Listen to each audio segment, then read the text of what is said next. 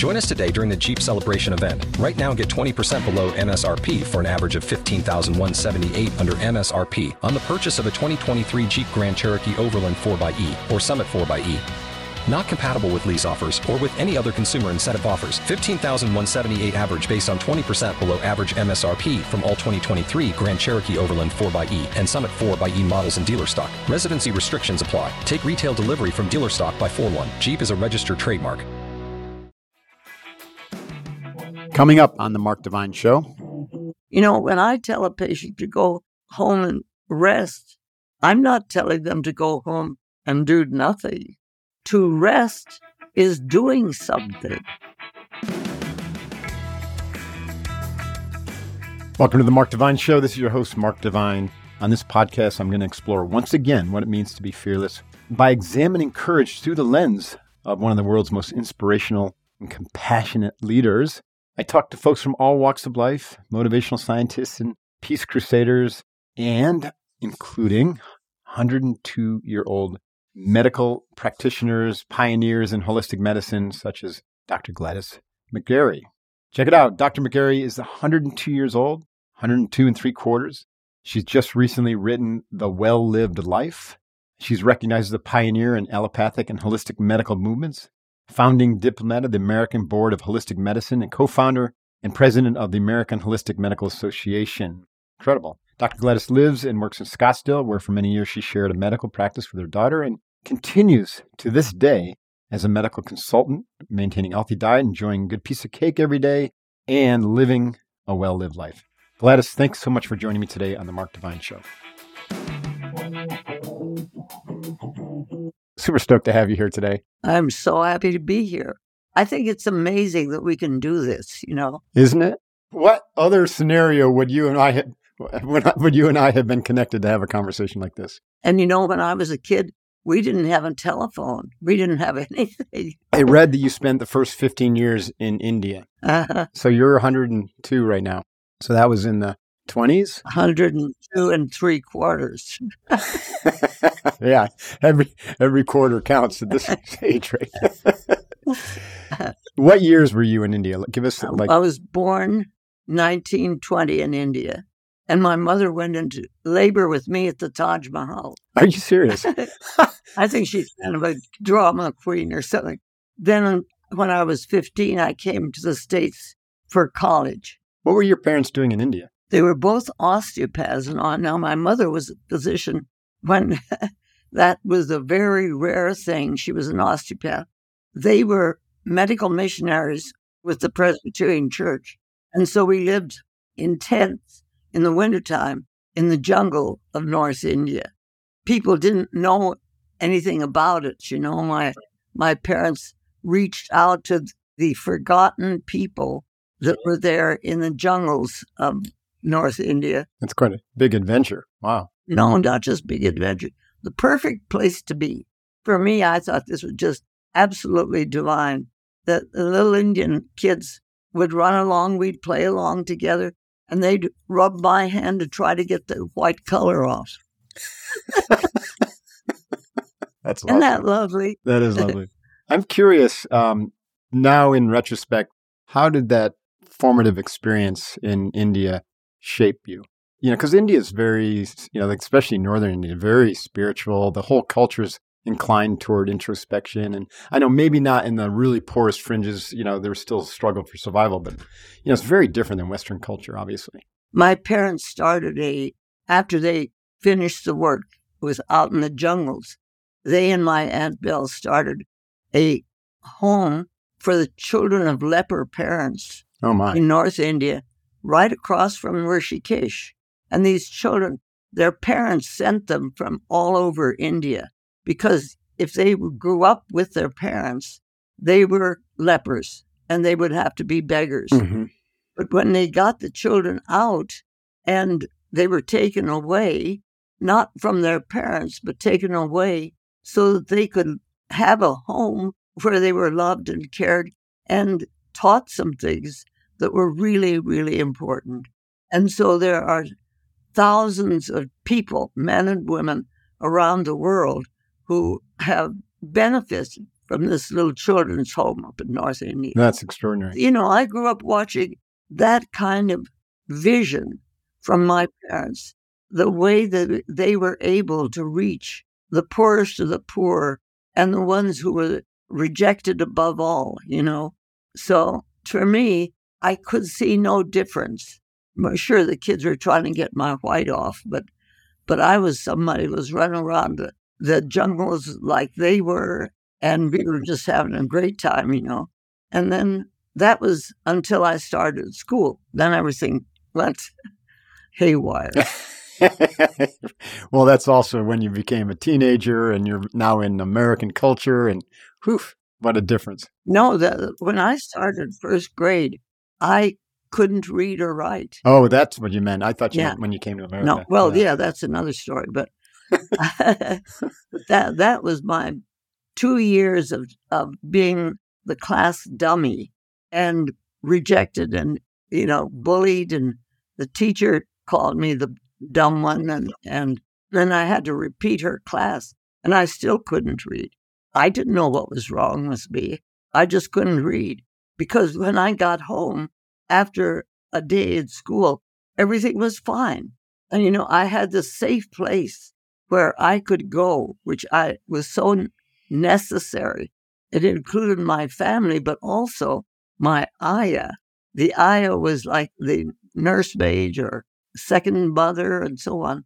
I went to school Woodstock School in the Himalayas, and our home was a mile above the school and a thousand foot drop to school. So I would drag myself up this hill because I knew the ayah was sitting at the top of the path with her chadar, and she'd see me coming up, and she'd say, "Idarao, come here," and I would go over and tuck under her arm until my world came back into shape, and then I could go on with my brothers and do a thing, you know.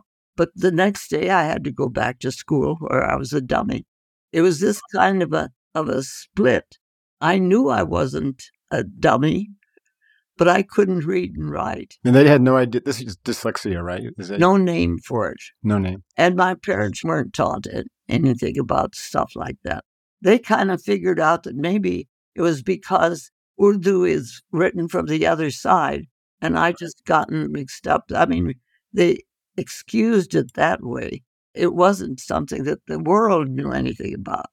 But when I started the American Holistic Medical Association, there was a time when we were having a board meeting, and there were six of us physicians sitting around the table. I mean, there were 10 phys- physicians sitting around the table, and six of us were severely dyslexic. Amazing. And we looked at each other and we said, well, that's why we're looking for the alternatives, Right. you know, because I don't know how I learned to read it. And they didn't know. We looked at each other and said, how'd you learn? I don't know. Taught myself. I learned to read. I had to read. I had to get through medical school. There were things I had to do. And so we learned. And so it was the understanding of this sort of dual life that I had lived and the way that the whole process of medicine was evolving into something that I didn't accept totally what was being taught in medical school. In fact, the dean sent me to the psychiatrist twice because I was looking for something deeper. Where do you think, maybe it's a where or when or why, maybe it's all three, the Western medicine got divorced from the mind body connection, you know, and just looked at all as just a physical expression of disease? I don't think it was really like that in the early, like earliest part of the century, was it? Wasn't there much more of a holistic approach? I think what A.T. Still brought into the field was not that. That's the osteopathy, the whole concept of the body being the teacher. You're really learning what was going on. And that's what my parents, they were taught as osteopaths. But I think when the importance of passing tests and understanding structures and so on was made so rigid right at the turn of the century, I think that that shifted. And then it continued to shift. Right. Yeah, we shifted culturally into just really like staunch materialists. And if it couldn't be examined, you know, and have evidence behind it with some sort of material scientific study, then it was completely rejected. And so anything that was the side of energy work or, you know, the mind body connection or the power of positive thinking, all that stuff, like, you know, early advocates of that, like Norman Vincent Peale and, and um, Napoleon Hill, like they were, Emile Coué with his uh, positive affirmations were having a profound impact on healing. Yeah. But it was all just rejected by Western medicine because it wasn't something you could measure very easily. And even Larry Dossey's prayer Right. had on plants and so on. Those were things that when we started American, the Holistic Medical Association, it took us two years to decide how to spell holistic. the root word we were looking for was health, healing, and holy. Oh, did you guys coin the term holistic? yeah. Oh, I didn't know that. That's fascinating. Well, I don't know. Somebody else was talking about it, but the- spelling it with an H, we did. right. As opposed to WH? Yeah. Like holistic. Yeah. There was a, a shift happening in the field after the war, because after the war, everything was body mind, period. We were just beginning to understand the mind, but at least it was there. You know, Milton Erickson was, we worked real closely with Milton, started the a realization that um, hypnosis was something that could be used. You know, so there were these different modalities that were beginning to emerge. And so there were a whole group of us who began to understand that. The Edgar Cayce work helped us a lot. My, Bill Mingus was my husband, uh, helped us a lot in understanding the importance of just energy, what energy is, and the whole process of who we as beings are was just something that was totally woo. We're not out of the woods yet with that, right? I mean, we're still a lot of hands off uh, from the mainstream medical, but it's definitely like we were talking before we started recording. It's it's sprouting up all over the place. Oh, yeah. You know, in the last ten years in particular. I'm curious. You also were the co-founder of the Academy of Parapsychology and Medicine. Tell me about what your view of parapsychology is. What does that mean for us? It means the ability for us as physicians to reach beyond the body mind in understanding what it is that we are working with.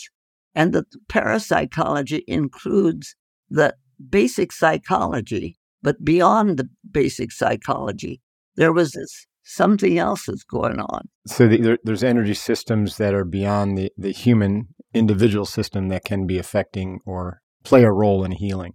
That makes sense to me. It's like the, the word metaphysics it just means beyond the physical or the unseen unseen world, which science will deny, but physics is beginning to recognize as everything is energy, like you said, and it's just expressing in these different life forms and also inanimate objects and, and non-seen or non-physical forms of life. Well, you know, um, my eyesight has gotten very poor, so that I can't read now because my can't I can't see the left. But as my eyesight has gotten dimmer, my insight has gotten brighter. It's a matter of allowing myself to really reach in beyond what I'd even been teaching about and reaching beyond that, you know. It's an amazing time. That brings up something that I wanted to talk about.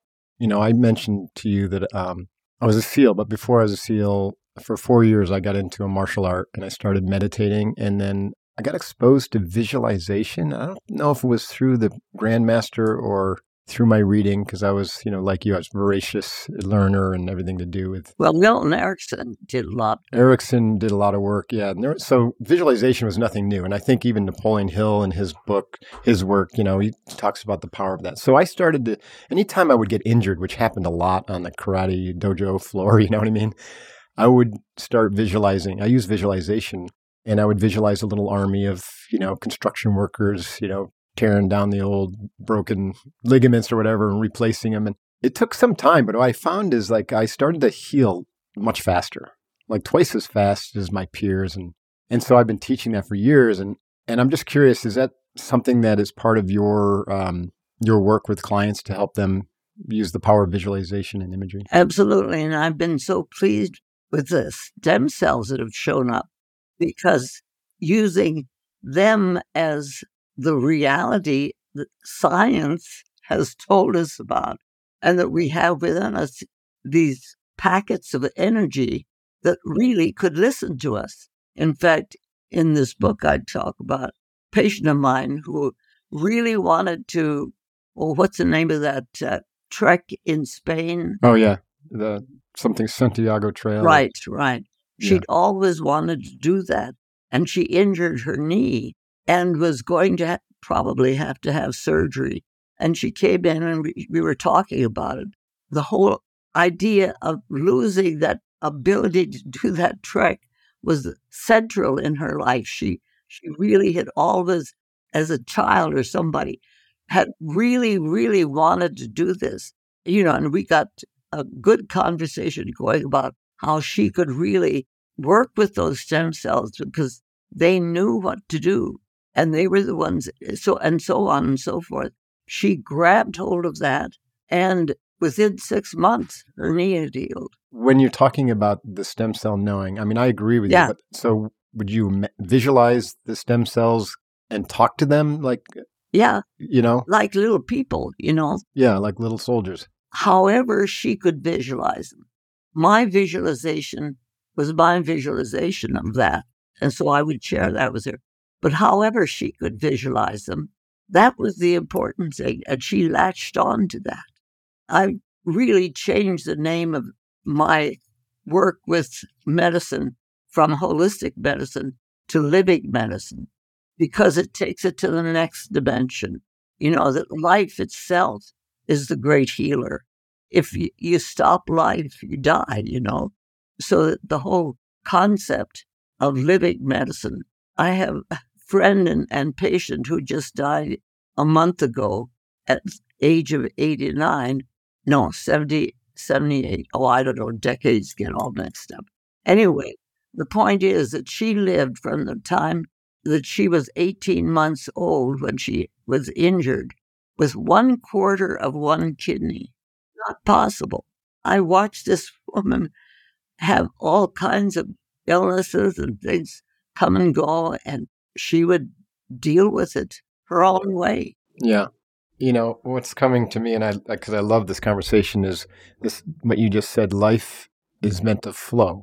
Life is movement. Yeah. Life is flowing through us, expressing as us. All the time. And so it wants to move. So the, the more you can allow the energy to move, life force to move through uh, openness of your mind, openness of your heart, movement of the body, being outdoors, exercise, right? And in relationship to others, play, dance, you know, knit, read, whatever. Just life wants to move. Because if you stop the movement, then that's when it starts to get stagnant, you know. And so I use the metaphor of like, yeah, if you want your life to be like a like the Ganges flowing as opposed to like a stagnant pond, you know, where everything dies. And if you're stuck in a place like, and you're always looking over the shoulder into the darkness behind you, you're going to get a stiff neck. you have to move that head forward and start looking towards the light. That's awesome. You know, the darkness will stay there. It'll be always there. And you could always look for it. Better to ignore it. I came across a quote this morning that I love, which is completely appropriate uh, from Soren Kierkegaard. It says, Life is understood backwards, but it must be lived forwards. There you go. Isn't that great? yeah, exactly. So let's talk about your book. Um, is a well lived life or life lived well? Let's see. The well lived life. It, it could be either way, I guess. yeah. Well, you know, at first when they when we started talking about the title, I didn't like that. Really? I didn't want my life to be the one that was well lived. The well lived life is what the reader is getting, not, you know, what I've done is done and it's there, but the person who can begin to understand these concepts and latches onto them, that's a well lived life. Yeah, I agree with that and a well lived life is a great example for others. Yeah. You know, I look at like there's no one human who is better than another. We're like a bunch of flowers. You don't go to a flower field and say, oh, this flower is better than that flower. But as humans, we do that all the time in judgment and separation. Yeah. But if we all could just look at each other, look at humans like a big flower field and say, wow, everyone's different, but everyone's beautiful.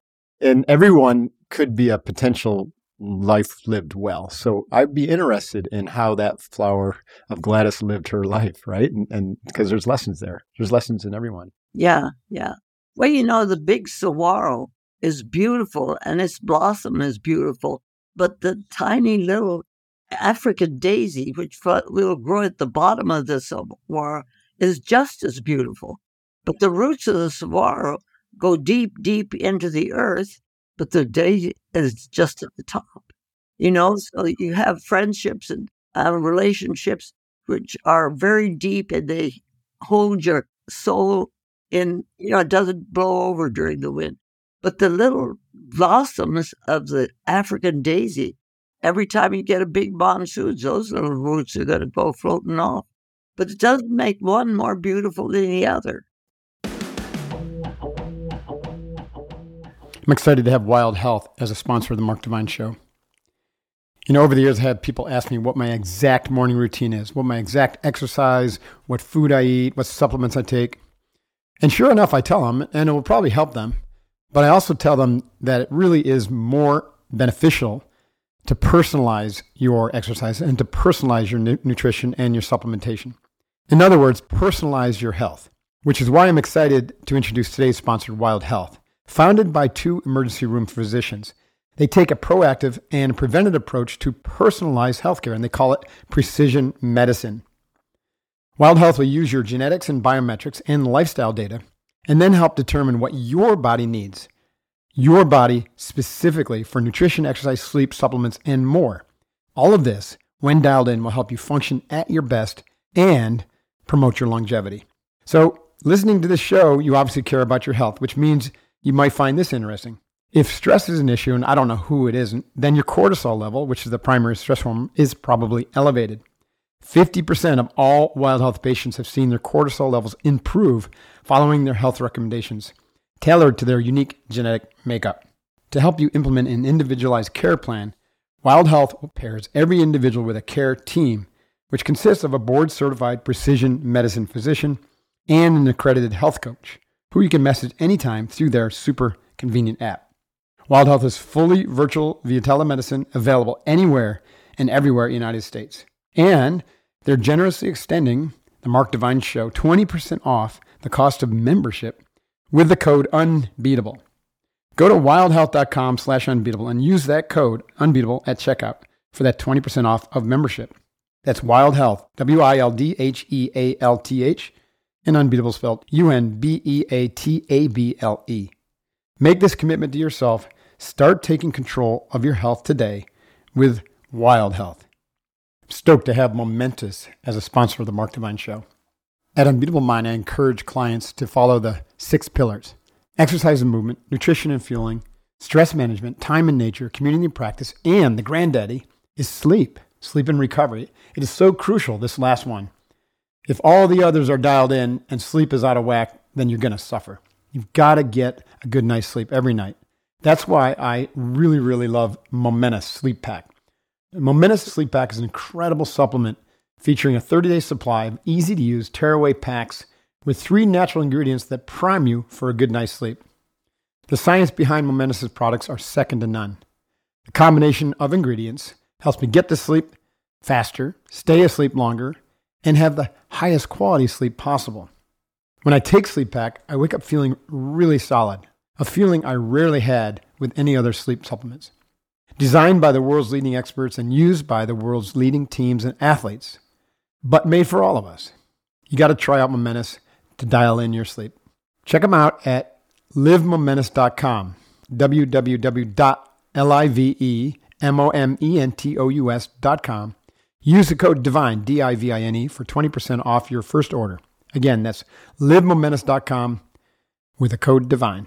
Thank you, Momentous, for dialing in my sleep. A big point that you make, I think, in your book, and I want to talk about is this idea that we don't, like, we're not alone. Everything that we are and do is in relationship to others and to the, our, the world around us it's co-creative, right? Absolutely. And I think when people finally get that, it, it's a radical shift in their perspective and how they live. Yes. If we're really going to understand this, we have to get that into ourselves. But you know, I have a word that I'm using now to help understand this, and it's called femifestation. Femifestation? Femifestation. And you know how that happened? I work with my dreams. So, okay, this one about 10 years ago or so, I woke up with a crash in my dreaming. And I'm in the dream and out of the dream, and I see myself in a valley in the high Himalayas. And on the right hand side, there's a young woman splayed out on the ground, just barely breathing. And on the left hand side, there's a huge man in armor in the same position, just barely breathing. And I'm looking at these two and I'm wondering what this is. And the voice came to me and said, These two forces have been punching each other for eons.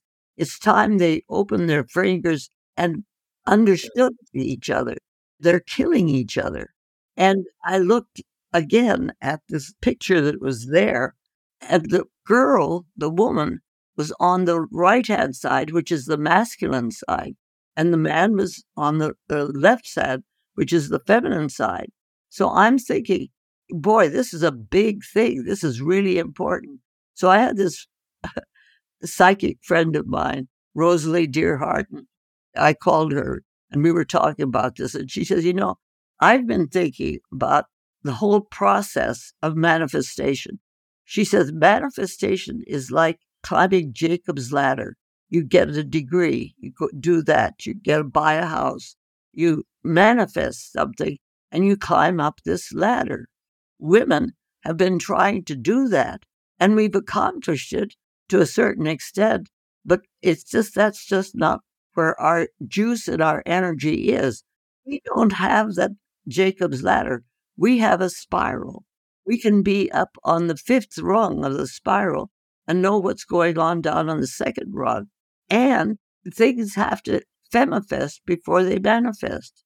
A pregnancy is a perfect example of this because the whole pregnancy, however months long it is, is one unit. The mother and the baby are one unit.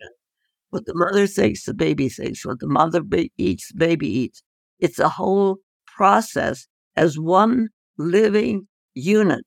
It manifests itself when that baby takes its first breath. It then becomes, it manifests. So I think this whole concept of our duality is something that is really important. And for us as women to think we have to be like men. Like when I was in medical school, I went to Women's Medical College in Philadelphia, the only women's medical college in the country. 50 of us over the first year, only 25 of us graduated because the whole concept was you have to be available to the patient and manifest. They didn't use the word, but they were saying manifest the healing in a way that they, you know, the da da da da. The whole idea of medicine was manifesting the reality of disease and pain. So those two had to really focus.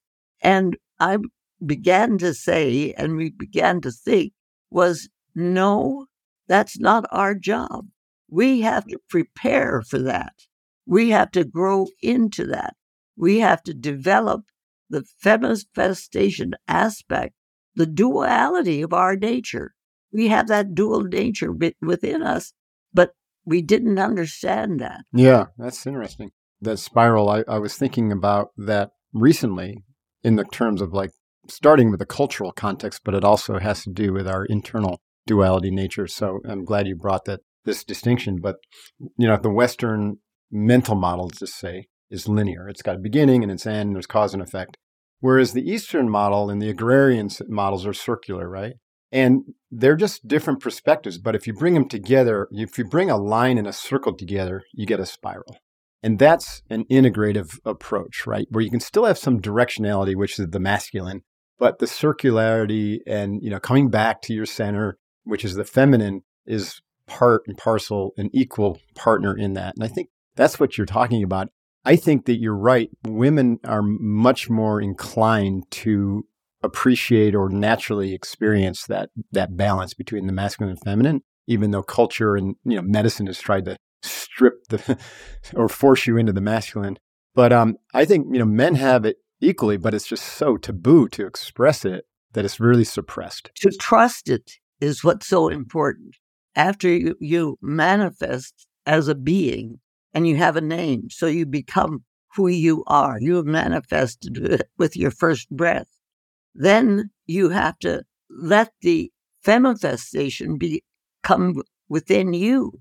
I call it the physician within. You know, being authentic and okay to be inwardly focused, quiet, and to right. develop that insight in the internal skills where most men are outwardly focused because that's, you know, that's the way we're trained. That's the way our brains are wired to think. You know, my eldest son is a retired orthopedic surgeon. Mm-hmm. And he came through Phoenix. And as he was going down to Delray, Texas to start his practice, and he said to me, Mom, you know, I'm going into this world.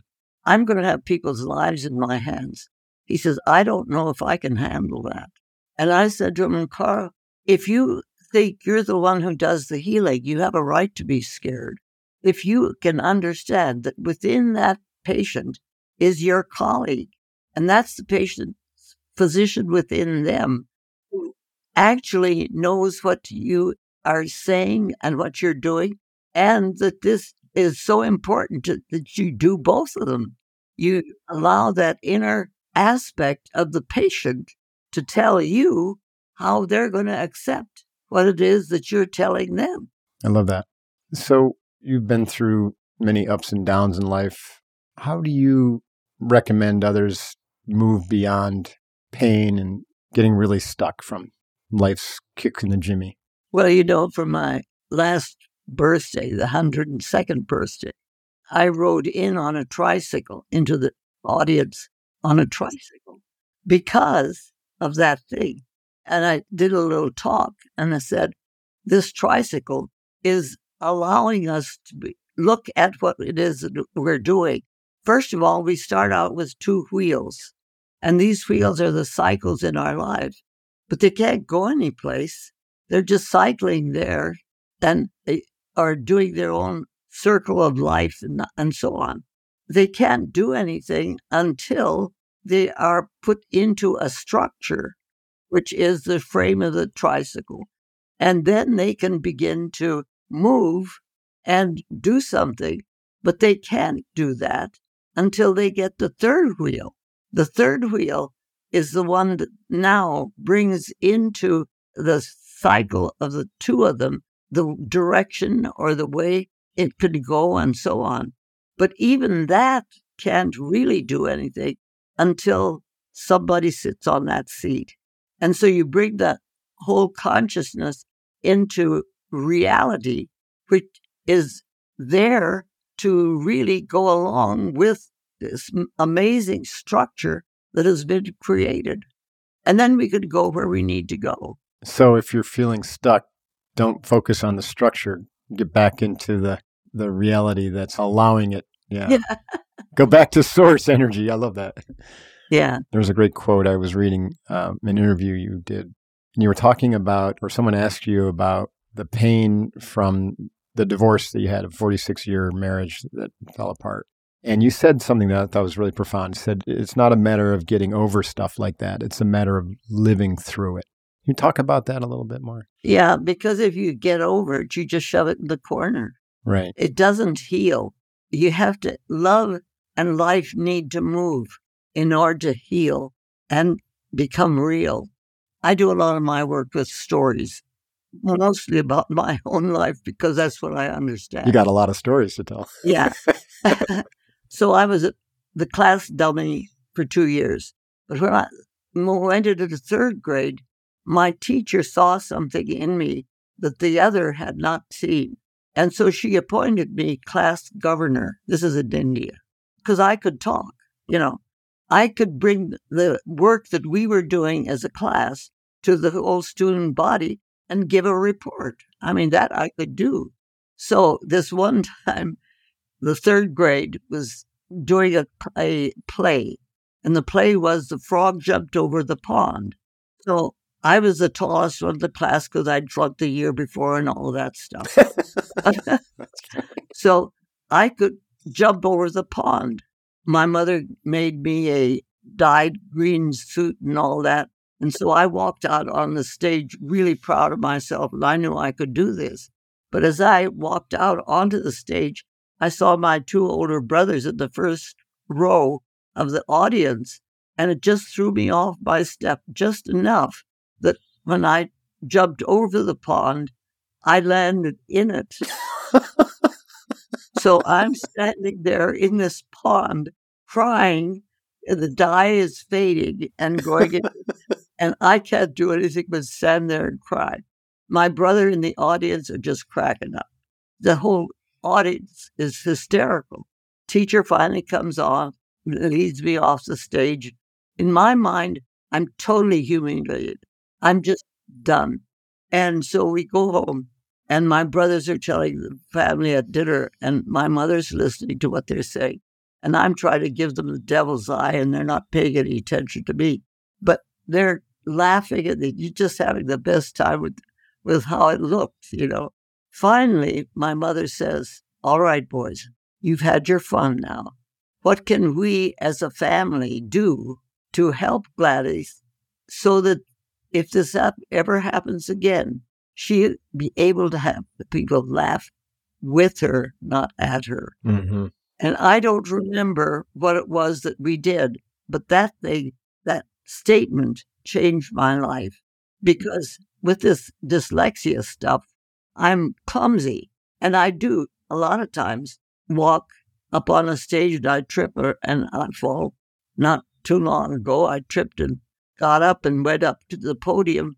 And I'm standing there and saying to the audience, oh, I'm such a drama queen. And the woman who had just introduced me came up to me and she said, Dr. Gladys, will you please go sit down? The blood that's running down the side of your face. so my mother was always able to find something, some little thing to twist it around so that it, it changed she was an angel with this. One time when just a week before she died, really, we were sitting out on our porch here, and uh, she says to my dad, John, look at that petunia bush. It's got at least 400 blossoms on it. And my dad says, Oh, Beth, they're not more than 40. She says, What's another zero? you know, I mean, that kind of sense of humor was the juice actually allowed me and still does allows me to take the things that are you know that they're hard and use them because now if i have something like that happen i can have the audience in my hand before i ever say anything you know because now i can understand that i've got to come up with something funny and i always can do that and we, we're off to running. Immediately you say, There I am, standing in the pond again. Let's make the best of this. I love it. You know, and that's such a powerful principle for a well lived life is to make lemonade out of the lemons, right? Because there's a lot of lemons in life. And if you just are sour about all the lemons, then you're just going to be a sour person. So figure out how to make lemonade and have fun with those, learn from those.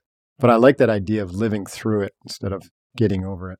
Yeah, we got to wrap up soon, but I, another really powerful thing you say is is kind of common wisdom that as you get older to power down, conserve energy, slow down. And though those things might happen, you have a different view on it, don't you? Oh yeah, you know, like my eyesight that's dim now and I can't really see well doesn't mean that I've lost my insight. It's a, a shift in perspective. As we get older, there are things that we have learned because we've lived our lives this long. And if we can take those things that we have learned as learning instead of trauma or things that keep us stuck, if we think that the things that are hard in our lives are the things that get us stuck, we're going to die sooner. you know, life has to move. It's essential that life moves. You know, when I tell a patient to go home and rest, I'm not telling them to go home and do nothing. To rest is doing something. So when folks think that they're, what, 75, they need to stop doing this, that, or the other thing, maybe they do for a while. Or maybe you need to change the way you do things or something. Maybe there needs to be a change, but you don't stop doing it. Right. This is why re- the idea of retirement was such a horrible idea because you know people die within five years of retirement because they lose their they lose the movement, they lose their sense of purpose, and life just kind of grinds to a halt. So no to retirement. Just shift your focus. You know, bring your lessons to the world like you have, or you know be in service in some other way. And you can do that until the day you die and, and, life will keep flowing. Well i always said that i wasn't going to retire until i had something to retire to. And what happened was that my brother who had created future generations which is a healing process around the world it's an amazing thing he had found out that in afghanistan the afghani women's maternal death rate was higher than any place else in the world. And they couldn't get the answer. They couldn't get the story. They couldn't find out why this was. So Carl, my brother, sent out, look, you're 86. You're saying you, if you want to retire to something, how about you come with me over to Afghanistan and we'll set up workshops where we can listen to the women about their birth stories. Nobody has listened to them. So I was 86 and so, it suited me fine. I went over there and spent time with women. We had two women from 10 different villages in each of these workshops. We heard their life stories. We heard why they gave birth. We found out the problems that they were having. They knew how they got pregnant, but they didn't know what goes on.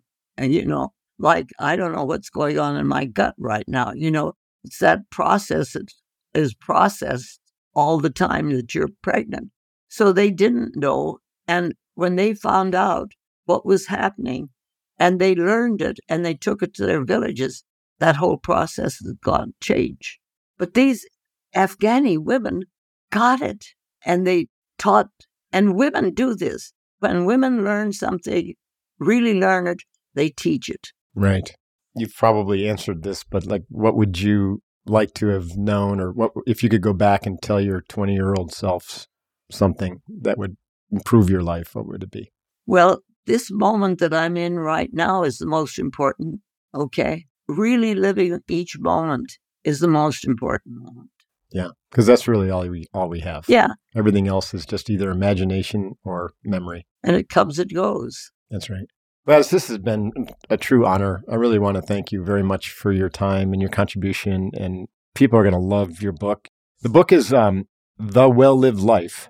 Is it out in the markets now as I'm recording this? Yeah, it's around. It's coming out in paperback too. I don't imagine you use social media or any of that stuff.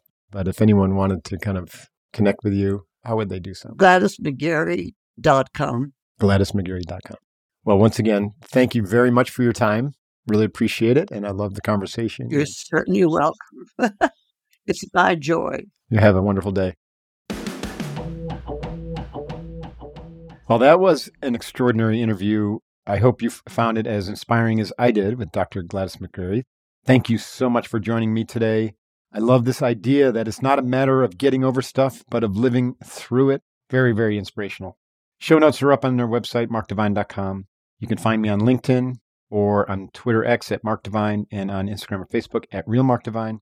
If you're not uh, connected with me on my with my newsletter Divine Inspiration, you might consider subscribing at markdivine.com. Comes out every Tuesday where I disseminate the most interesting, inspirational things I come across through my blog, through the show notes of the week's podcast, through a weekly practice and a book I'm reading. All of it to help you lead a life with more compassion, courage, and inspiration. Thanks so much to my stepdaughter, Catherine Devine, and Jason Sanderson and Jeff Haskell, who help bring this podcast with incredible guests like Gladys and the newsletter to you every week. As you know, ratings and reviews are very helpful. So if you haven't rated or reviewed the Mark Divine Show, please consider doing so wherever you listen. It helps others find it and it keeps us relevant and um, keeps me motivated. Finally, thank you so much for doing the work, for being the change you want to see in the world, and for sharing it with your family and friends so that we can do that at scale. We're not going to fight the negativity. We are going to ignore it and bring positivity and light in the world through our thoughts and our words and our actions. So, who out of that? Till next time, it's your host, Mark Divine, out here.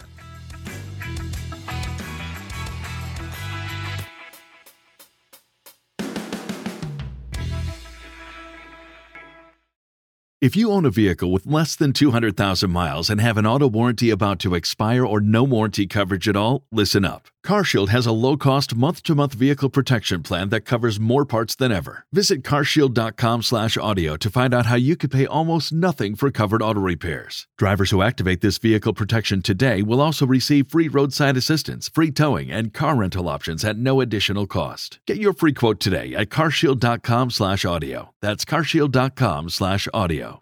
So, you've got an idea for a business, the store of your dreams. There's just one thing to figure out everything. That's why Shopify's all in one commerce platform makes it easy to sell online, in person, and everywhere else. Sell on social media, source products with an app to get that first sale feeling.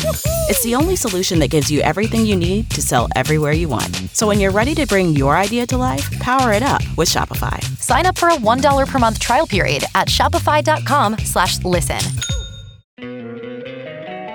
Don't you love an extra $100 in your pocket? Have a TurboTax expert file your taxes for you by March 31st to get $100 back instantly. Because no matter what moves you made last year, TurboTax makes them count. That means getting $100 back and 100% accurate taxes only from Intuit TurboTax. Must file by 331. Credit only applicable to federal filing fees with TurboTax full service. Offer can be modified or terminated at any time.